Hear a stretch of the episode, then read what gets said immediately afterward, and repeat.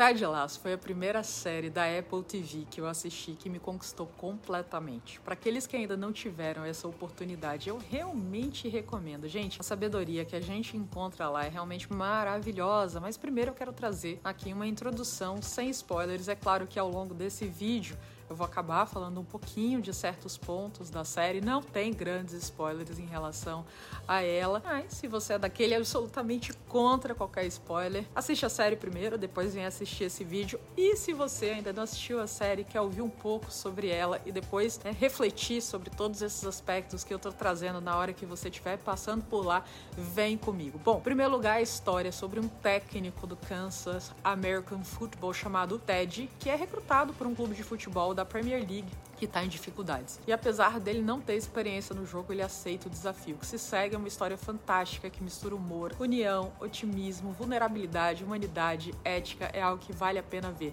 Nesse vídeo eu quero trazer um pouco dessa sabedoria do técnico Ted Lasso, que a gente pode aplicar ao mundo do trabalho na advocacia e na vida em geral. Mas antes, deixa o seu like, assina o canal e ativa o sininho para receber a notificação dos próximos materiais que eu vou trazer aqui para vocês. Bom, o primeiro ponto é que o sucesso é diferente para cada pessoa pessoa. Eu costumo dizer que a gente tem quase 8 bilhões de pessoas nesse mundo e dentro disso a gente tem praticamente né, esses mesmos 8 bilhões de conceitos de sucesso por aí. E o que mostra na série é que a equipe do Ted Lasso acaba sofrendo uma grande derrota que custa ali uma vaga nos playoffs.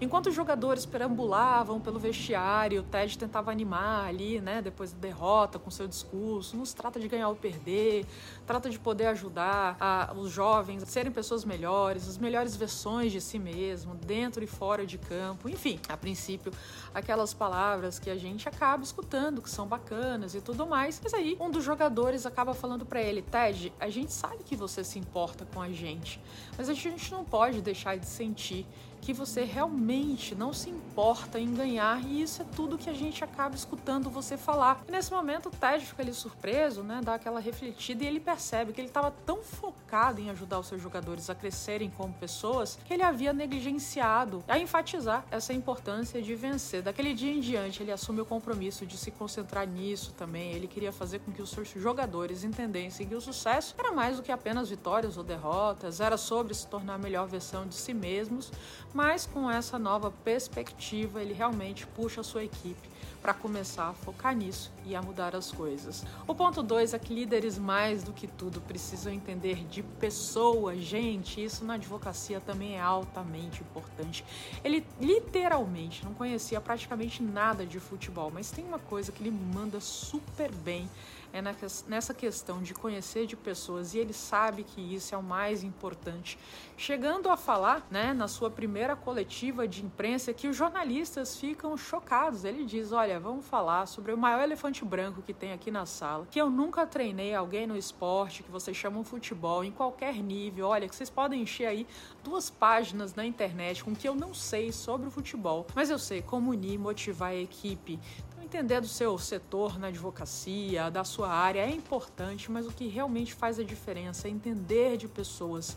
E ele diz o seguinte, o Ted Lasso, numa frase realmente excepcional: se você consegue atingir todas as suas metas sozinho ou sozinha, você não está sonhando grande o suficiente. Para para refletir um pouco sobre isso, quanto você tem pessoas ali ao seu lado trabalhando, dando esse apoio para você crescer em conjunto. E se você está conseguindo fazer tudo sozinho, provavelmente a sua advocacia aí pode tomar um tamanho muito maior, a sua carreira pode ter muito mais sucesso. Bom, o terceiro ponto é que grandes ideias vêm de todos. Veja, como já dito anteriormente, ele não é um especialista no futebol, mas sabe muito bem disso. Só que o ponto é que ele sabe fazer perguntas e confiar nas pessoas que o cercam. Seu braço direito de longa data é o treinador Bird, que desempenha um papel muito importante ao lado dele. E aí o mesmo acontece com seu futuro assistente, que se chama Nathan, que apenas cuidava ali dos uniformes, das chuteiras, dos jogadores e acaba ficando surpreso surpreso que alguém na posição do Ted tenha falado com ele. E mais ainda, levar em conta o que ele pensa sobre as táticas. Só que para o Ted não é importante quem você é,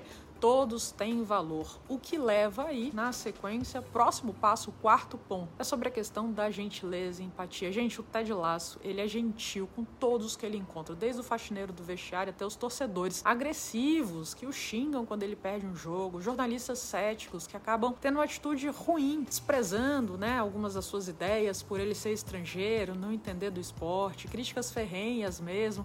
E depois de certo tempo, fruto da sua consistência na gentileza, na empatia, mesmo com seus críticos iniciais mais ferrenhos, ele acaba tendo essa característica valorizada e sendo altamente respeitado por isso. O quinto ponto é que a autenticidade é fundamental. Ele mostra que ele aceita os jogadores da maneira que eles são, mesmo que alguns sejam celebridades mimadas, com birras, vaidade. Veja, para ele nunca se trata de mudar as pessoas, mas de ser paciente ao compreender ali os desafios que elas têm, os desafios pessoais, a parte da formação, os medos, as motivações.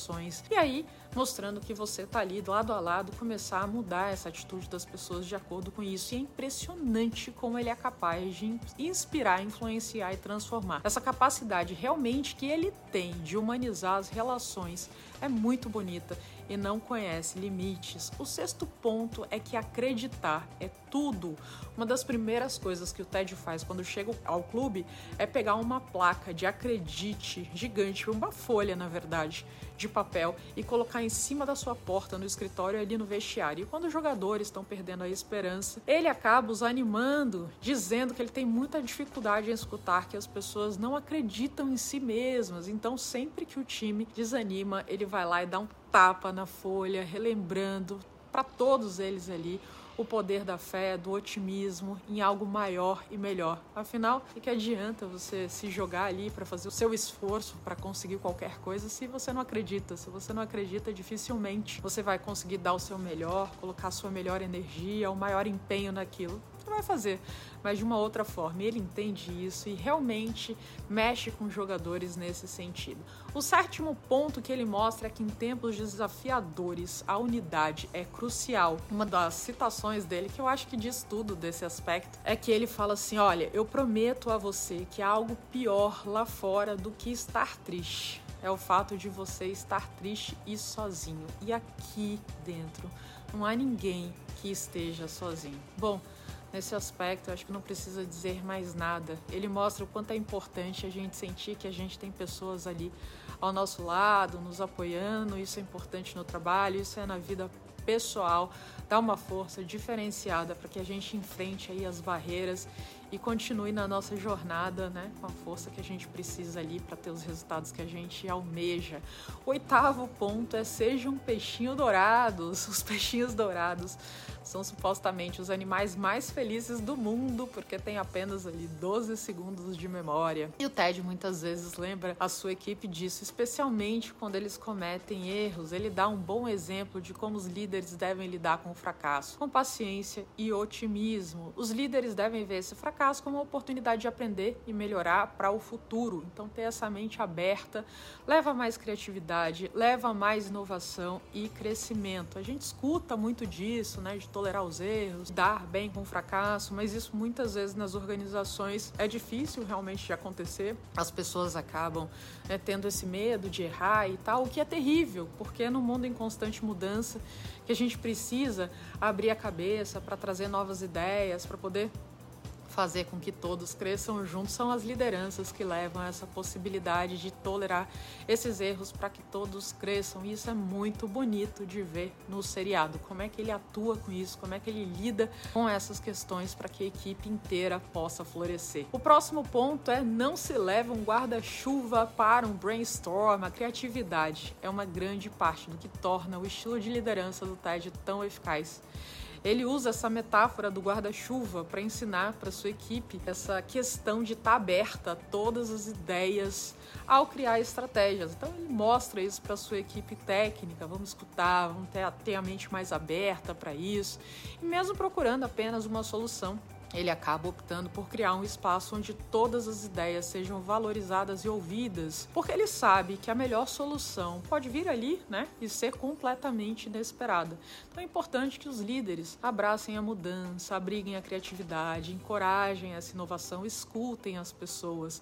Ficar na chuva sem um guarda-chuva às vezes pode fazer com que você se molhe, mas é um espaço realmente para criar esse ambiente de criatividade e realmente poder ouvir a opinião dos outros para que as pessoas se sintam parte e possam de fato trazer ali mudanças que sejam importantes, impactando a todos o seu redor. O décimo ponto é transforme o eu em nós. Então o Ted ali é mostrado no momento que ele está conversando com o seu jogador mais talentoso, que é o Jamie Tart, sobre a importância de um time. E a sua mensagem é que embora o Jamie, né, possa ser um atleta super talentoso, ele deve ser um jogador de equipe e trabalhar com todo mundo. Ele não pode se colocar ali de uma forma individualista, como muitas vezes ele expressa ali nos primeiros né, momentos do, do seriado. Então ele fala isso para o James dizendo, olha, eu acho que você pode ser realmente ter a certeza de que é um em um milhão, mas o problema é que às vezes você se esquece que ali fora, naquele campo,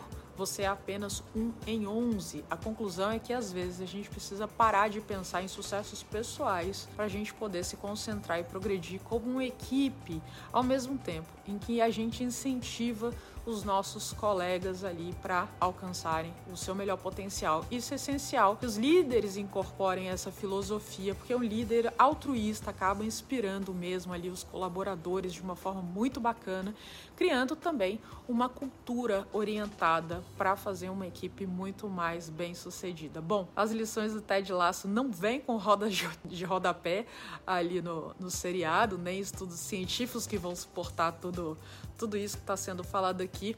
Mas se você parar aí para assistir esses episódios, seja em doses é, pequenas, semanais, cada episódio tem meia hora, ou maratonando, vai ser fácil você começar a olhar isso e realmente perceber que o poder de fazer a coisa certa transforma todo mundo. Bom, eu espero que você tenha gostado desse vídeo. Diz aqui para mim se você já assistiu esse, essa série, o que, que você achou. Se você não assistiu, vai lá, corre para assistir, que realmente vale a pena. Vai entrar agora, já tem duas temporadas que foi super premiada e agora vai ter a terceira temporada que eu tô esperando para poder assistir também. E eu deixo um grande abraço para você.